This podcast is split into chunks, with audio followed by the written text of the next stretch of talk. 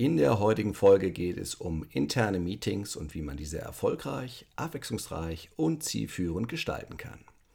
Mit unseren beiden ExpertInnen Lena Müller und Jakob Kromi von Quäntchen und Glück nähern wir uns dem Thema zunächst von der Problemseite.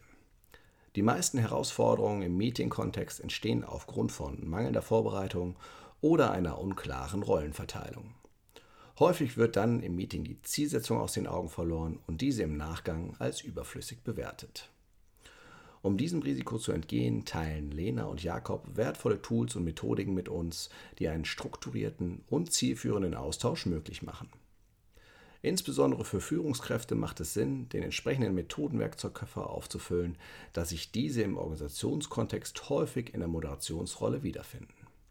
Da unsere ExpertInnen eine scheinbar unerschöpfliche Vielfalt an methodischen Ideen und Tipps zum Thema mitbringen, werden wir die Inhalte auf zwei Folgen verteilen. Die Fortsetzung zum Thema folgt dann unmittelbar im nächsten Monat. Ich bin Achim Freier von Mitgestalten und wünsche dir viel Spaß beim Zuhören.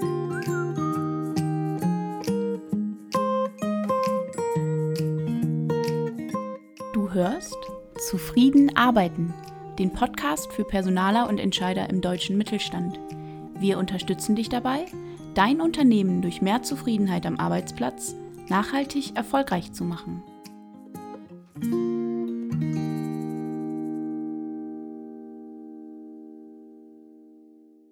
Hallo und herzlich willkommen, Lena und Jakob im Zufrieden Arbeiten Podcast. Ihr seid Expertinnen für die Themen Facilitation, Workshop und Meeting gestalten und für das Thema Innovationskultur.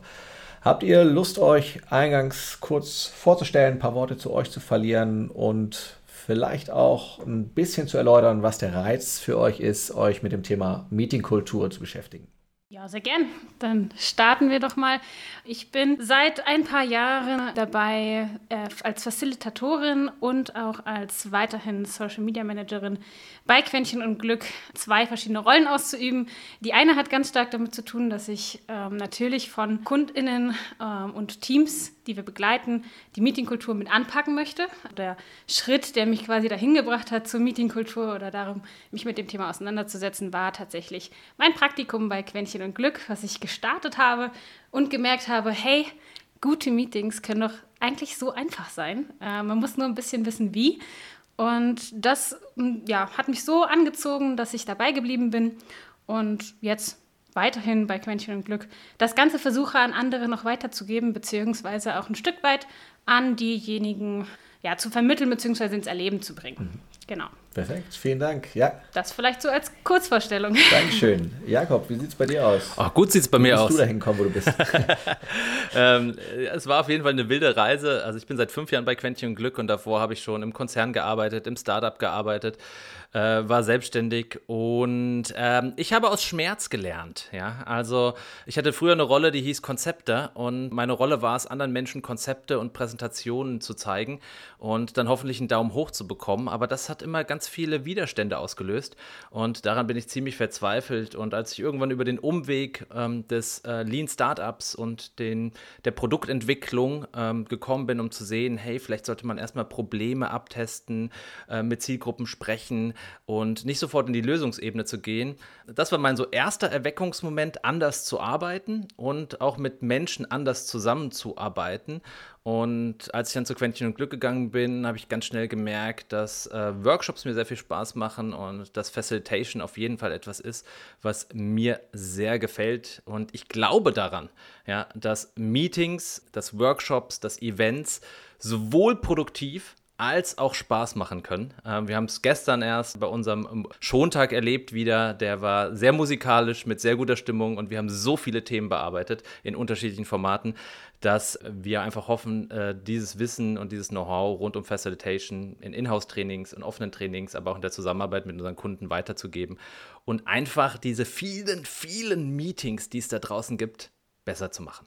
Hm ich kann das ja jetzt auch, da ich ja selbst Kunde von euch war, äh, das Ganze auch bestätigen. Ähm, ganz große Empfehlung, Quentin und Glück, wenn ihr mal über diese Geschichte nachdenkt, äh, gerne Lena und Jakob ansprechen, ähm, wollen heute aber vielleicht auch schon ein bisschen was mit auf den Weg geben, was man auch ohne Lena und Martin vielleicht schon, schon umsetzen kann.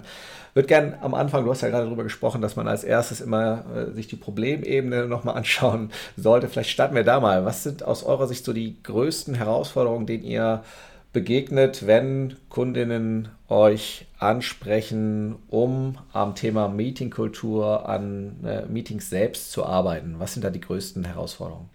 Ja, also die größten Herausforderungen sind tatsächlich, dass viele zu wenig Zeit in die Vorbereitung investieren. Also wie wird ein Meeting gut vorbereitet? Äh, was können wir überhaupt an Themen dort platzieren? Was ist das Ziel des Meetings äh, und wo wollen wir eigentlich hin mit dem Meeting? Also was soll konkret besprochen werden? Also dass diese Vorbereitung fehlt und auch die methodische Vorbereitung, wie wollen wir in diesem Meeting irgendwie miteinander umgehen und zusammenarbeiten? Und ein Stück weit auch tatsächlich, dass gar nicht irgendwelche Rollen verteilt sind. Also, dass nicht klar ist, wer führt denn überhaupt durch das Meeting, wer moderiert und so weiter. Jakob, was meinst du? Fehlt da noch was? Ja, es sind auf jeden Fall schon so die zentralen Elemente. Ein Schmerz ist natürlich, also rund um Meetings, dass es sehr viele gibt, dass sich Menschen oft fragen, was mache ich eigentlich in diesem Meeting? warum, warum wurde ich eingeladen ähm, und dann werde ich gar nicht gefragt oder ähm, ich kann mich gar nicht beteiligen? Ja, und auf der anderen Seite kriegen wir oft von Kunden gesagt, ja, ich äh, habe die Leute ins Meeting eingeladen, aber ich kriege da kaum was zurück, keine Fragen, irgendwie sagen die nichts und wenn wir dann fragen, wie du es machst oder ähm, wie die Menschen es dann in dem Meeting gemacht haben, äh, dann merken wir, dass da vielleicht die methodischen Kniffe fehlen und es einfach nicht reicht, eine Präsentation zu halten und dann in die Runde zu fragen, gibt es noch Fragen? Und dann gibt es keine Fragen und dann denkt man, haben ja alle verstanden, wunderbar, gehen wir weiter. Und hinten dann auf dem, auf dem Flurfunk oder nach dem Meeting wird dann getuschelt, aber ich hatte da noch eine Frage und irgendwie ist mir das alles nicht so klar. Und dann hat es einfach nur mit Methodik zu tun und, und nicht mit dem Unwillen der Leute in dem Meeting, dass sie sich nicht beteiligen wollen, sondern weil sie einfach nicht die Möglichkeit haben, sich zu beteiligen oder gut zu beteiligen. Ja, äh, das ist schon so die erste Herausforderung, oder dass man nicht genau weiß, ist das ein Arbeitsmeeting, in dem was gemeinsam erarbeitet werden soll, oder ist das eine Informationsveranstaltung? Wenn wir bei KundInnen unterwegs sind, dann äh, wird da immer gesprochen, ja, das nehmen wir mit in den Jurfix, dann kommt das als Punkt 17 auf die, auf die Agenda also erstmal 17 Agenda-Punkte ist schon auch eine riesen Herausforderung. Und dann, wenn nicht klar ist, wie wollen wir denn an dem Thema arbeiten, was soll die, was soll die Zielsetzung sein? Würdet ihr sagen, sowas wie ein klassischer Drew-Fix ist überhaupt noch lebensfähig äh, in der heutigen Zeit? Ja, also es ist, äh, ist schwierig also es gibt ja diesen bekannten Satz, ähm, ja, dieses Meeting hätte auch eine E-Mail sein können. Ja, und der wird sehr schnell gebracht. Der ist aber auch ein bisschen, wie sagt man so schön, unterkomplex. So einfach ist es auch nicht. Grundsätzlich würde ich sagen, wenn's, wenn, wenn ich ein Meeting einberufe, um nur Informationen zu senden, dann frage ich mich immer, könnte das nicht auch eine Nachricht im Intranet sein? Im, ähm, könnte das nicht Nachricht im Teams-Channel sein? Könnte das nicht Nachricht im Slack sein? Könnte es nicht ein Loom-Video sein, das ich aufnehme und Leute zu informieren, da gibt es etwas Neues? und die reagieren dort asynchron darauf. Und da bin ich immer dabei, dann sage ich, komm, mach doch gar kein Meeting daraus. Und das machen wir auch, wenn ich was verschicke, was zeigen möchte, nehme ich ein Loom-Video auf, schicke das dem Kunden, der kann sich das anschauen, wann er will oder wann sie es will und dann die dazu die Fragen stellen. Beim Joe Fix geht's, ja, hack, hack ruhig rein, ja. Kannst du ganz kurz ein, zwei Sätze zu äh, Loom sagen, weil ich glaube, das ist nicht allen ah, ja. Hörerinnen und Hörern ein Begriff. Genau, ähm, also guter Punkt. Für mich ist schon so, äh, ja, ja, da ist gut, dass du nachhakst, so Standard in der Arbeitswelt. Ist einfach ein eine Videorekorder, also ein, ein Aufnahmegerät für, für den Computerbildschirm und ich kann damit ganz schnell quasi Videos erstellen von meinem Bildschirm und mit mir auch, wenn ich will, als kleinen Kopf da drauf. Und dann kann ich durch ein paar Tabs ein PDF, eine Präsentation gehen oder einen Entwurf, ähm, einen Fragebogen und sagen, guck mal hier, guck mal da und in zehn Minuten etwas erklären. Und das ist dann quasi wie der Teil im Meeting, wo ich es erkläre, nur dass die Leute dann vielleicht sagen, ich habe wunderbar keine Fragen und dann können wir im nächsten Gang, im, im nächsten Treffen dann den nächsten Arbeitsschritt machen. Genau, und ich war jetzt gar nicht beim Joe Fix, beim klassischen. Ja, also ich kenne das auch noch aus früheren Zeiten in der, in, in, der Agentur, wo dann der Geschäftsführer eingeladen hat und alle waren da und vorab wurden Leute ausgewählt, Themen zu präsentieren und eine Präsentation nach der anderen. Zwischendrin gefragt, gibt es noch Fragen, Leute immer müder, Termin immer länger, Präsentation überzogen. Uff, und die Energie ging runter. Und ähm, da bin ich skeptisch, ob so ein Format noch das Richtige ist und ob man das dann nicht anders lösen soll. Manchmal steckt auch in dem Wunsch des Jurfixes das Zwischenmenschliche. Naja, wir wollen uns ja mal wieder sehen und austauschen. Aber dann ist der letzte Begriff oder das letzte Wort wichtig, austauschen. und das heißt nicht gemeinsam Informationen vorgelesen zu bekommen oder sich anzuschauen, sondern in vielen Austauschrunden, Kleingruppen, Breakouts, bestimmten Gesprächsformaten auch wirklich in den Austausch zu gehen zu einer Information. Und ein letzter Punkt, ähm, der mir aufgefallen ist, den viele nicht überlegen, was will ich denn eigentlich mit meinem Punkt? Will ich nur informieren? Will ich irgendwie Stimmungsbilder einsammeln, ein Feedback bekommen oder brauche ich eine Entscheidung? Und wenn ich mir das vorher nicht klar mache, was will ich denn mit meinem Punkt im Jour fix, ist es natürlich schwierig, weil die einen denken dann vielleicht, ah, der will jetzt eine Entscheidung und fangen an irgendwie zu diskutieren über Pro und Contra. Dabei wollte ich nur informieren oder jemand möchte einfach nur Stimmungsbilder und und schafft es nicht, das abzu abzuholen aus der Gruppe. Und das ist immer so, was man sich, glaube ich, klar machen wollte, was will ich denn mit meinem Punkt von der Gruppe? Und wenn es nur informieren ist, dann würde ich zumindest dann die Fragerunde daran anders aufbauen. Aber dazu kommen wir vielleicht später noch. Ja, wir können aber auch gerne an der, an der Stelle äh, da einsteigen. Was, was sind so die, wenn du sagst, äh, Impulsvortrag, nennen wir es mal so, ne? Also es war ja wahrscheinlich die Zielsetzung des Vortrags, dass das als Impuls genommen wird und dann wird darüber äh, diskutiert. Was, was wäre euer Ansatz, wenn du sagst, das Ziel ist es danach, einfach einen offenen Austausch da zu generieren? Was, was würdet ihr da vorschlagen? Was, wär, was wäre da so eine Methode, die man dann ansetzen könnte? Ja. Also ich würde erstmal mal gucken, dass ich so eine Information äh, vielleicht auf 15 bis 20 Minuten reduziere. Aufmerksamkeitsspannen sinken und vielleicht habe ich in meinem Vortrag, in meinem Inhalt die Möglichkeit, das irgendwie zu unterteilen, kapitelweise. Und dann kann man sagen, 10 bis 15 Minuten gibt es einen Impuls und dann kann ich die Menschen mit verschiedenen Methoden, je nachdem, was ich will. Vielleicht will ich gute Fragen von denen.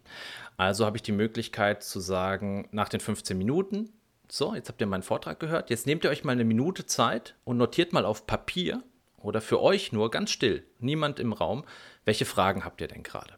Und jetzt schicke ich euch in eine Kleingruppe, in einen Breakout von drei Leuten oder zwei Leuten und eure Aufgabe ist es, euch über eure Fragen auszutauschen. Und welche Fragen habt ihr denn? Und dann ist die weitere Aufgabe, kommt mit einer oder zwei Fragen zurück die ich dann wieder einsammle. Das kann in unterschiedlicher Form sein. Wenn es eine kleinere Gruppenanzahl ist, kann ich die mündlich einsammeln. Wenn es eine größere Gruppe ist, 10 oder 15 Dreiergruppen, dann kann ich das eintragen lassen in den Teams-Chat oder in ein Mentimeter oder in ein Dokument und dann wird dort nochmal abgestimmt, welche Fragen zuerst beantwortet werden sollen. Der Effekt dahinter ist, oft sitzt man, ich weiß nicht, Achim, vielleicht kennst du das auch, äh, kriegst einen Impuls mitbekommen und bei mir ist schon alles passiert. Oh verdammt, ich habe da eine Frage, aber ich habe kurz nicht aufgepasst, war abgelenkt. Vielleicht hat der Speaker oder die Speakerin das schon gesagt. Wenn ich mich jetzt melde und diese Frage stelle, dann, dann stehe ich ja als Vollhorst da und der nicht aufgepasst hat. Vielleicht denke ich aber auch im Publikum, ich weiß nicht, ob meine Frage eine gute Frage ist. Vielleicht ist es eine total dumme Frage. Ja, und ich oute mich irgendwie als, als Blödi. Ähm, vielleicht ist aber auch, denke ich mir, ich habe eine Frage, aber das ist jetzt eine sehr nischige Frage. Interessiert das die anderen überhaupt? Ja, was ich jetzt irgendwie frage. Und vielleicht habe ich auch, hm, mir fällt gerade keine Frage ein, weil ich ein Mensch bin, der erstmal sprechen muss, um im Dialog irgendwie auf Ideen zu kommen. Und solche Methoden wie erstmal alleine überlegen und dann in einer Gruppe raffinieren dann Fragen, ja, indem ich äh, mich austausche und dann mit Lena sage, ja, ich habe diese Frage. Und Lena sagt, ja, ich habe die auch, dann wissen wir beide eine Bestätigung, ah, dann scheint es ja vielleicht eine gute Frage zu sein oder schon mal eine, die zwei interessiert. Oder ich habe eine Frage und Lena beantwortet sie mir, ja, da hat er ja im Vortrag schon gesagt, dass das, das, ach gut, dann weiß ich, ich muss sie nicht stellen. Und ähm, so kann man das quasi mit kleinen Gruppen, die Fragen zusammen entwickeln. Das sind dann so sechs bis acht Minuten mit der Aufgabe, zwei Fragen zurückzukommen. Ist auch wichtig zwei, weil nicht, dass eine andere Gruppe schon meine Frage gestellt hat. Dann ist es ja doof. Und auch immer bestimmen lassen, wer aus der Dreiergruppe stellt denn die Frage. Und das hat noch einen zusätzlichen Effekt. Also neben den raffinierteren Fragen gewinne ich mehr Sicherheit, weil Menschen dann sagen, wir haben uns gefragt. Und es ist nicht der, oh, jetzt hat der Jakob schon wieder eine Frage und er hat in jedem Meeting eine Frage und nervt schon mit seinen Fragen, sondern wir haben uns gefragt, das ist eine Stärkung und es ist eine Teilanonymisierung. Du weißt nicht mehr, war es der Achim, die Lena oder der Jakob, die die Frage in die Dreiergruppe reingebracht hat, aber sie haben gemeinsam entschieden, dass diese Frage jetzt die kontroverseste, die spannendste, die wichtigste oder die interessanteste wäre. Und das sind quasi die Mechaniken, die dann in dieser Methodik wirken. Und das ist eine Sache, wo ich jedem Impulsgeber, der irgendwie Präsentationen macht, bitte, bitte, bitte, fragt nicht mehr, gibt's Fragen. Weil ihr genau diese Effekte erzielt. Und immer wenn wir das eingesetzt haben, und ich bin auch gleich am Ende meines Punktes, haben die Speaker immer zu uns gesagt, oh, das waren heute verdammt gute Fragen, die das Publikum gestellt hat. Und das kann man vor Ort machen, das kann man digital machen. Es braucht nur diesen Mut, erstmal sozusagen die Leute alleine reflektieren lassen und dann in der Kleingruppe. Ja, und um da noch eine Sache zu ergänzen, ähm, neben den Szenarien, die Jakob gerade genannt hat, mit unterschiedlichster Hürden oder Ängste, die man irgendwie bei diesem Fragenstellmoment dann vielleicht spürt, gibt es natürlich auch in jeder Konstellation, also nicht nur, wenn es um Fragen entwickeln geht, sondern vielleicht auch Ideen entwickeln, darum, alle wirklich mitzunehmen. Also, dass wirklich alle das Gefühl haben, sie können sich einbringen. Es gibt zumindest die Möglichkeit, sich auszutauschen, sich einzubringen. Auch für die, die vielleicht manchmal eher ein bisschen leiser sind. Also, das ist auch wieder so ein ganz essentieller Punkt in diesem, wie können wir Meetings ja ein Stück weit vielleicht besser machen, dass wir auch die berücksichtigen, die vielleicht nicht sofort den, die Hand heben und reinrufen oder irgendwie sich einbringen, weil sie äh, sehr extrovertiert sind oder weil sie sich wohlfühlen, sondern vielleicht auch die, die so ein bisschen leiser sind und vielleicht ein Stück weit Vorbereitungszeit, Aufwärmzeit brauchen, dass man die auch direkt mit, mit reinnimmt und mit abholt. Ich glaube, die aufmerksamen HörerInnen haben sich jetzt schon notiert. Äh, Unterteilung in Kleingruppen kann die Dysfunktionen, die vielleicht so eine Plenumsarbeit manchmal mit sich bringt, äh, relativ leicht und jetzt mal ohne äh, eine Raketenwissenschaft zu betreiben, schon mal in die, in die richtige Richtung lenken. Ich glaube, das ist schon mal so ein super Punkt, den man, den man da mitnehmen kann. Du hast vorhin gesagt, Lena, dass es ganz oft daran scheitert, also dass gute Meetings ganz oft daran scheitern, dass die Vorbereitung nicht in ausreichendem Maße umgesetzt wurde. Was muss aus deiner Sicht passieren, damit so ein Meeting gut vorbereitet ist, äh, dass sich da tatsächlich was bewegt in dem Meeting? Ja, ähm, also das hat Jakob vorhin tatsächlich auch schon angedeutet in ein, zwei Stichworten. Und zwar müssen wir natürlich erst einmal überlegen, was braucht es in diesem Meeting? Also was ist das Ziel? Möchte ich ähm, Feedback einsammeln? Möchte ich Fragen generieren? Möchte ich Ideen zusammentragen? Oder geht es um reine Information? Also da sich im Vorhinein klar zu werden, was ist das Ziel und die Aufgabe des Meetings? Warum müssen wir alle die Arbeitszeit jetzt unterbrechen oder blocken, um gemeinsam kollaborativ irgendwie zusammenzukommen und etwas weiterzuentwickeln oder zu erschaffen? Genau, und da, also Ziel klar machen, ist so die eine Sache in der Vorbereitung und die auch, dieses Ziel dann auch direkt mit zu kommunizieren und offen allen Teilnehmenden, die man einladen möchte, zu kommunizieren. Also das ist natürlich auch nicht nur für sich festlegen, was ist das Ziel, sondern auch wirklich das Mitgeben und natürlich auch ein Stück weit wirklich dazu einladen. Also einladungsbasiert Meetings zu gestalten, so dass derjenige, der sich einbringen möchte, auch teilnehmen kann, aber derjenige, der vielleicht andere Prioritäten gerade hat, ja auch absagen kann und dann trotzdem vielleicht ein Stück weit informiert wird darüber, was gerade stattfindet. Also an welcher Stelle in, äh, in dem Vorbereiten der Agenda ähm, kann man hinzukommen, kann man auch weg, äh, weggehen, wo braucht es wen, um was zu erreichen. Das sind so die ja, vielleicht essentiellen Themen, die man im Vorhinein, vorab als Vorbereitung machen kann, um dann natürlich auch zu überlegen, braucht es vielleicht auch an einer gewissen Stelle eine Art Hausaufgabe? Also wo braucht es Vorbereitung von anderen auch? Also wo muss nicht nur ich, der das Meeting organisiert und auch ein Stück weit moderiert, äh, mich vorbereiten und mir Methoden überlegen, wie ich dann zum letztendlichen Ergebnis komme, was ich mir wünsche, sondern auch, wo können die Teilnehmenden sich vielleicht einlesen, vorbereiten und schon mit so einem gewissen Gefühl in dieses Meeting kommen, dass sie wissen, worum es eigentlich geht und was ist mein Teil jetzt davon oder was ist mein Part, den ich einnehmen möchte.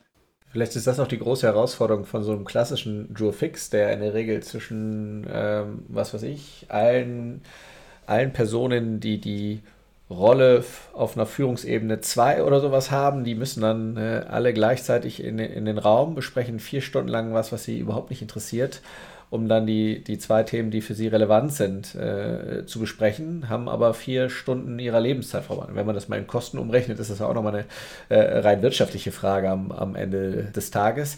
Äh, das habe ich jetzt auch noch so ein bisschen mit rausgenommen. Das heißt, ihr würdet theoretisch so ein Meeting auch in einzelne Teile unterteilen, wo man später einsteigen kann und auch wieder aussteigen kann. So wäre es, äh, wäre es äh, korrekt. Ähm, in letzter Zeit ist häufiger durch die, durch die sozialen Medien äh, gelaufen, dieses Thema, ich erstelle einen Meeting-Termin und ich sage auch dazu, du hast ja eben schon beschrieben, dass das ein wichtiger Punkt ist, was ist der Purpose oder was ist das Ziel äh, des Termins und lasse mir nicht nur den Termin bestätigen, sondern auch, dass dieses Ziel für mich wichtig ist. Das würde ja genau dem entsprechen, was, was du gerade so beschrieben hast, oder ähm, geht das noch in eine andere Richtung? Genau, also ich sehe es genauso wir haben jetzt auch nicht so komplette Meeting-Vorlagen, ähm, wo man das dann wirklich so dediziert reinschreiben muss, der Purpose des Meetings ist. Aber ähm, wenn man in die Einleitung schreibt, ich möchte euch ein Konzept vorstellen und das Ziel dieses Meetings ist, die wichtigsten Fragen von euch zu bekommen, auch kritische Fragen dazu, und ich lade euch ein, weil ihr die Expertise, die Erfahrung oder die Perspektivenvielfalt mitbringt. Es wäre sehr schön, wenn ihr in das Meeting reinkommt. Es wird methodisch vorbereitet, sodass jeder auch die Möglichkeit hat, sich einzubringen. Und das Ziel ist es, die kritischsten Fragen zu dem Konzept herauszufinden. Oder ein Stimmungsbild zu bekommen, is it safe enough to try? Oder müssen wir da nochmal an Sachen ran? Oder eine Entscheidung herbeizuführen? Oder erstmal Meinungen und Perspektiven zu generieren zu einer bestimmten Thematik. Vier-Tage-Woche, lasst uns mal einen Austausch machen, ein Conversation Café. Was ist euer Gefühl, was ist euer Gedanke, wenn ihr von der Vier-Tage-Woche hört? Und das ist dann ein strukturiertes Gespräch. Und wenn ich das so ein bisschen reinschreibe, es sind zwei oder drei Zeiler, ich glaube, dann verstehen die Leute, du, Achim, verstehst dann, ah ja, okay, der Jakob stellt da was vor, das klingt interessant, das streift meinen Bereich ähm, und ähm, der will jetzt von mir hören, welche Fragen ich habe. Super, gehe ich mal hin, finde ich ganz gut. Könnte ich, kann ich mir einrichten, möchte ich machen. Ja. Ähm, Okay, gehen wir einen Schritt weiter. Äh, Meeting ist toll vorbereitet. Wir sind äh, im Meeting drin. Was braucht es jetzt, damit es, äh, damit es funktioniert? Ihr habt vorhin schon mal ganz kurz äh, Rollen angesprochen, ne? Moderation als, als eine äh, zentrale Rolle. Was braucht es da, damit ein Meeting gelingen kann, damit es strukturiert abläuft, damit es ziel, äh, zielführend ist, dass im Zweifel auch die richtigen Methoden an der richtigen Stelle eingesetzt werden? Was braucht es da? ja, spannende Frage auf jeden Fall. Kann man auch wieder pauschal nicht so richtig beantworten, weil es natürlich davon abhängt, was ist das Ziel, was äh, soll erreicht werden. Wir machen oder legen sehr viel Wert darauf, dass es natürlich immer eine Moderation gibt. Und ähm, im besten Falle nicht nur eine Moderation, also eine Person, die für, dafür verantwortlich ist, die Stimmung ähm, im Raum zu halten und durchs Programm zu führen oder durch die Agenda zu führen, sondern tatsächlich auch eine Co-Moderation. Also dass es noch jemanden zweites gibt, mit dem ich nicht nur dieses Meeting durchführen kann, sondern vielleicht auch ein Stück weit vorbereiten, weil dann ist einfach im Tandem macht es viel mehr Spaß, man hat mehr Sicherheit und man kann auch sich die einzelnen Teile und Rollen in dem Meeting und die Aufgabenbereiche aufteilen. Also sowas wie im, im virtuellen Raum, jetzt in Teams oder Zoom, braucht es auch manchmal jemanden, der so ein bisschen den Chat im Blick behält oder da Sachen reinschreibt, während die andere Person anmoderiert, was jetzt eigentlich der nächste Punkt ist. Also dass man sich so ein bisschen da auch die Aufgaben aufteilen kann. Dafür nutzen wir und raten wir auch einigen, ähm, die hier da in dem Meeting-Kontext durchstarten wollen, dass es eine Co-Moderation gibt neben einer normalen Moderation, um dann auch einzelne Aufgabenbereiche abzudecken und Rollen einzunehmen. Und vielleicht, Jakob, was sind so typische Rollen? Also ich meine, es gibt ja verschiedene, die man noch einsetzen kann. Fallen dir noch welche ein? Also ich bin ja erstmal, also du, du sagst es schon, äh, Moderation und Co-Moderation, ich wäre ja froh, wenn es überhaupt eine Moderation gäbe. Das ist ja oft schon ein Schmerz, also dass nie klar ist, wer moderiert denn heute eigentlich. Ja, also überhaupt die Rolle Moderation einzuführen. Das muss auch nicht die Person sein, die das Meeting initiiert hat, sondern die muss sich nur darum kümmern, wer moderiert denn dieses Meeting, was ist Ziel des Meetings und was könnten die Inhalte und wer sind die ein, eingeladenen Personen. Co-Moderation braucht es vielleicht vor allem am Anfang, raten wir Menschen, wenn sie im virtuellen Kontext moderieren, zumindest vielleicht vielleicht einen Kollegen oder eine Kollegin zu haben, die entweder vielleicht so ein bisschen die Aufgaben in den Chat postet, weil es vielen Leuten schwerfällt, gleichzeitig zu reden und noch irgendwie Geräte zu bedienen. Oder aber auf jeden Fall, wenn es darum geht, um Breakouts zu erstellen. Also wenn ich irgendwie will, dass jetzt nach meinem Impuls, den ich Vielleicht habe ich ihn selber gehalten oder jemand anders hat ihn gehalten. Und ich moderiere jetzt die Fragen an zu dem Impuls. Wir sind so erfahren, dass ich das selber machen kann, aber dass dann vielleicht jemand anders ähm, die Breakouts erstellt und ich mache die Anmoderation der Übung und der Fragen, dann ist das erstmal entlastender. Und dann kann ich mir genau für diesen Punkt jemanden suchen, der das vielleicht schon gemacht hat. Klassische Rollen, die noch dabei sind, so ein bisschen Timekeeper, also auch zu gucken, vielleicht wenn Leute in Kleingruppen sind, hey, bitte bestimmt eine Person von euch, die die Zeit im Blick hat, dass jeder in den zehn Minuten seinen drei Minuten Block hat, um seine Punkte zu erläutern. Dann kann man auch diese Rolle quasi an die Gruppe abgeben und sagen, hey, wir brauchen da Timekeeper. Oder man kann auch einen Themenwächter bestimmen und sagen, hey, du bist die Person, die immer die Hand hebt, wenn wir gerade wieder vollkommen woanders hin abdriften, obwohl wir uns diese Agenda und diese Themen vorgenommen haben. Dann ist das deren Rolle und dann ist es nicht der Achim, der da irgendwie gerade rummeckert, sondern es ist der Themenwächter Achim, der in seiner Rolle die Hand hebt und sagt, gelbe Karte, Leute, wir müssen zurück. Ja, kein Foulspiel bitte bei den Themen, bleiben wir dran. Und das sind so Rollen, die man natürlich einführen kann. Je komplexer ein Format wird, desto mehr Co-Moderationsrollen von technischen Rollen, Chatrollen kann man dann einführen, aber ganz von Anfang erstmal überhaupt eine Moderation haben und vielleicht eine Person, die mal bei der Technik unterstützt. Ähm, ich spreche ja relativ viel von Breakouts. Vielleicht könnt ihr dafür für die HörerInnen, die da noch nicht so richtig vertraut mit sind, äh, da vielleicht noch ein, zwei Worte zu sagen. Klar, ähm, Breakouts sind bei uns äh, der allgemein umfassende Begriff von Konferenzräumen, die quasi als Unterräume dienen in den jeweiligen Videokonferenztools. Also das ist entweder der Kleingruppenraum, der Breakout-Raum oder ähnliches, immer unterschiedliche Bezeichnungen für das komplett gleiche. Wir haben ja, einfach die Möglichkeit, die TeilnehmerInnen, wie Jakob auch vorhin schon angedeutet hat, in Kleingruppen zu schicken, also in kleine mini-virtuelle Räume, Unterräume zu dem jeweiligen gerade großen Meeting, in dem wir uns befinden, um einfach die Arbeit in kleineren Gruppen zu ermöglichen.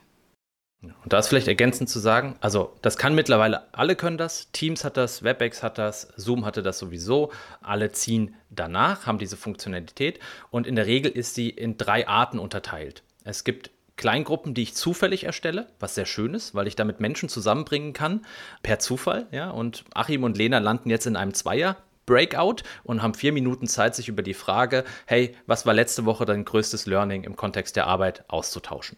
Ja, jede Person zwei Minuten. Dann hat der Zufall die beiden zusammengeführt und auch wenn die an unterschiedlichen Standorten sind oder sich vielleicht im Haus nicht auf derselben Etage mal treffen würden, haben sie äh, zufallsbasiert diese Serendipity, dieses Kaffeemaschinen-Ding, ihr habt euch an der Kaffeemaschine getroffen, das können Breakouts leisten. Dann gibt es natürlich auch die Räume, die ich zuweisen kann, wo ich sage, ich mache jetzt vier Räume auf mit Dreiergruppen und ich will aus jedem Department, wir haben jeweils eine Person oder aus jedem Bereich eine Person haben, dann kann ich die auch manuell zuweisen.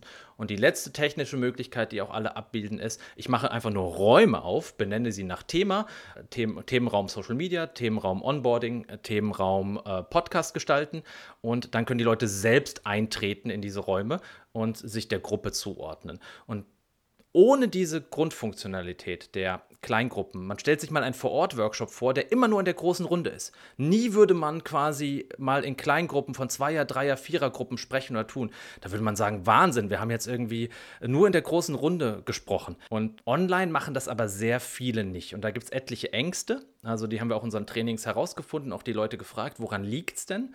Die erste Hürde ist die technische. Ich weiß gar nicht, wie ich das erstelle. Und das muss man einfach üben. Ja? Also sich mal ein Video anschauen oder mal das ausprobieren mit Kolleginnen und Sicherheit erlangen. Die zweite ist, vor allem von Führungskräften, ja, wenn die dann in Breakouts sind, dann reden die ja vielleicht über mich, dann kriege ich ja gar nicht alles mit. Ja? Und das ist natürlich so eine klassische Angst, wo ich sage, nein, nein, wenn du eine gute Frage mitgibst, mit der sie sich beschäftigen, Menschen mögen es über Fragen, Themen nachzudenken, die vielleicht auch noch mit Ihnen zu tun haben. Was war denn deine beste Podcast-Erfahrung, Achim, ja, und Lena? Was erzählt doch mal die besten Podcasts, die ihr gehört habt und zwei Learnings, die ihr daraus mitgenommen habt. Ja, dann reden die Leute nicht über die Führungskraft, sondern sie beschäftigen sich mit sich und ihrer Frage und freuen sich über die Gelegenheit und den Austausch. Und das sind so ein bisschen die, die Thematiken, die Angst, die Kontrolle zu verlieren, weil die Leute, huch, ich weiß ja gar nicht, was sie tun, aber mit einer guten Frage und einer guten Anweisung, was sie tun sollen, passiert das nicht. Niemals Leute in Breakout schicken, ich mache euch jetzt zehn Minuten den Raum auf, redet mal. Das ist natürlich das Worst-Case-Szenario, ähm, sondern immer mit einer Aufgabe verknüpft. Und dann kann das wunderbar klappen, auch mehrstündige Online-Formate so kurzweilig zu machen, dass Menschen immer wieder in Zweier-, Dreier-, Vierer-Gruppen neu zusammen in derselben Gruppe wieder in die große Runde zusammenkommen und sagen, wow, das war total abwechslungsreich, weil einfach viele Gespräche parallelisiert werden die ich in der großen Runde nicht machen kann. Noch, noch eine Frage dazu aus, aus persönlichem Interesse. Ich habe immer die große Herausforderung, gerade bei den Online-Breakouts, die ja nach einer gewissen Zeit sind ja zu Ende und alle kommen automatisch wieder in die, in die große Runde. Ne? Ist ja schön, dass es Timeboxing, also eine, eine, eine festgelegte Zeiteinheit und die ist strikt, die ist, die ist festgelegt und die ist auch nicht mehr äh, rückgängig machbar. Ne? Im Gegensatz zum physischen Raum, wo man, äh, wenn man diese Aufteilung in kleinen Gruppen gemacht hat, da kommt ja immer dann die Frage, ja, wir brauchen noch zwei Minuten und so weiter. Würdet ihr die zwei Minuten extra geben oder würdet ihr sagen, Timeboxing ist eine fixe Sache und Gruppen müssen lernen, wenn zehn Minuten Zeit sind, dann haben sie zehn Minuten Zeit? Also da ist so wieder die Antwort, kommt darauf an, auf den Kontext, welche Übung es ist, um was es geht. Wenn es die entscheidende Übung ist, wo an der Stelle vielleicht das Entscheidende aus der Gruppe erarbeitet wird, dann gebe ich auch gerne nochmal die zwei Minuten, weil wenn darauf alles andere aufbaut, dann können sich die zwei Minuten lohnen. Ansonsten ist Timeboxing einfach ein guter Rahmen, damit Leute ein bisschen Zug drauf bekommen und alle diese Zeit gemeinsam einhalten. Und wenn ich mehrere Leute in den Gruppen habe, in der Regel schafft es die Gruppe als Ganzes genug Input zu generieren, ob Fragen, Ideen, Sichtweisen, dass selbst wenn an einer Gruppe sie es nicht geschafft haben, in den zehn Minuten zu bleiben oder nicht die letzte Person nicht dran war, dann gleicht sich das einfach durch die, durch die Gesamtgruppe aus. Und deswegen muss man nicht an der Stelle man muss aufpassen, dass man sich dann nicht immer an der langsamsten Person orientiert und sagt, okay, ich richte jetzt meinen kompletten Workshop an der Person aus, die halt sehr lange, weil das ist auch für die anderen in der Gruppe dann vielleicht zu langweilig oder es dauert zu lange und da geht die Dynamik verloren. Und natürlich braucht man so ein Gefühl für Timings, welche Aufgaben, welche Gruppensituationen brauchen welche Timings. Und man muss natürlich auch ein Stück weit ähm, damit ja, klarkommen, in Anführungszeichen, beziehungsweise darauf gefasst sein, dass natürlich das erstmal Menschen verdutzt, so abrupt beendet zu werden in ihrem Austauschformat oder in ihrem Austauschen unter sich. Also da dann auch wirklich vielleicht schon in der Vorbereitung und im, in den Breakout reinschicken, anmoderieren, hey, ihr habt jetzt die und die Zeit, ähm, da erscheint auch eine Uhr bei euch oben, sodass ihr immer wisst, wie viel Zeit euch noch verbleibt. Schaut mal darauf, dass ihr die Redeanteile unter euch auch ähm, so aufteilt, dass alle zu Wort kommen können. Also wechselt beispielsweise mal nach zwei Minuten, darf jeder mal so blitzig geben und dann immer ein bisschen schauen, ob die Zeit gerade hergibt, dass man dann noch weiter ausholt. Also wirklich vielleicht schon im Methode anmoderieren, Aufgabe mit anmoderieren, darauf hinweisen, hey, wir haben hier ein Timeboxing, was uns aber alle nur helfen soll, äh, in diesem Meeting voranzukommen. Und deswegen werdet ihr nach Zeit XY wieder hier in den großen Hauptraum zusammengeworfen und wir freuen uns, euch dann wiederzusehen. Also da auch damit umgehen, wie diese ja, Herausforderung quasi äh, handelbar ist und in der Gruppe dann auch für Verständnis sorgt. Ist wahrscheinlich einfach ein Erf Erfahrungswert auch, den man aufbauen muss über, über eine gewisse, äh, gewisse Zeit. Gehen wir mal wieder ein kurz zurück ein bisschen in, diese, in größere Ganze. Ähm, wenn wir in Organisationen reingehen und wir kommen in bestehende Meetingstrukturen, da liegt die Moderationsrolle in, ich würde sagen, 90 Prozent der Fälle liegt diese Moderationsrolle bei den äh, Führungskräften. Das heißt, das würde erstmal bedeuten, wenn die Führungskraft das alles leisten soll, was wir eben unter Moderation festgehalten haben, braucht die zum einen am besten Moderationserfahrung. Äh, sie brauchen wahnsinnig gutes technisches Verständnis äh, von den, von den Tools, die zum Einsatz kommen sollen. Und sie muss im Idealfall auch noch, ja, sage ich mal, eine Moderationsrolle einnehmen, die jetzt äh, sich ein bisschen inhaltlich zurückhält.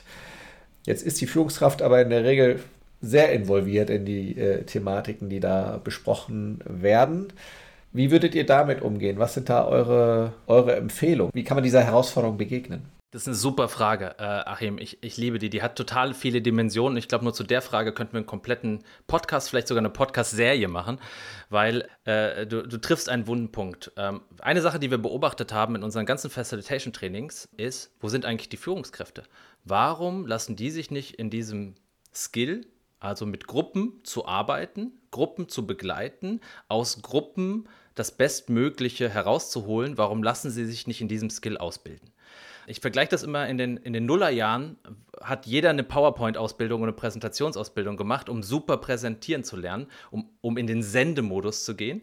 Aber ich sehe sehr wenig Führungskräfte, die über den Facilitation Skill und nicht nur jetzt Moderation, also wie moderiere ich einen bestimmten Ablauf, sondern wirklich, wie arbeite ich mit Gruppen in Prozessen umgehen.